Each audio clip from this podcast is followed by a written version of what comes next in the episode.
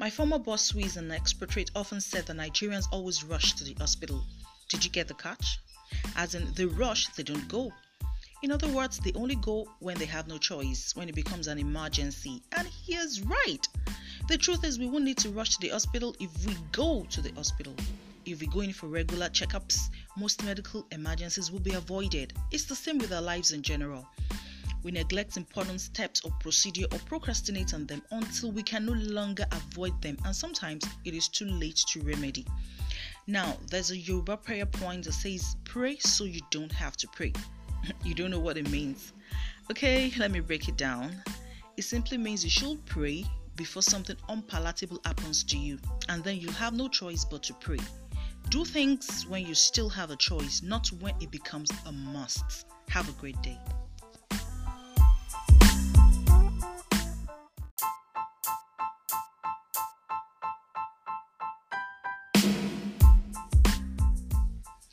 My former boss, who is an expatriate, often said that Nigerians always rush to the hospital. Did you get the catch? As in, they rush, they don't go. In other words, they only go when they have no choice, when it becomes an emergency. And he is right. The truth is, we won't need to rush to the hospital if we go to the hospital. If we go in for regular checkups, most medical emergencies will be avoided. It's the same with our lives in general. We neglect important steps or procedure or procrastinate on them until we can no longer avoid them, and sometimes it is too late to remedy. Now, there's a Yoruba prayer point that says, Pray so you don't have to pray.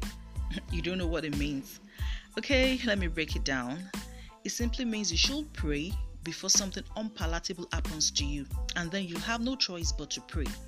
Do things when you still have a choice, not when it becomes a must. Have a great day.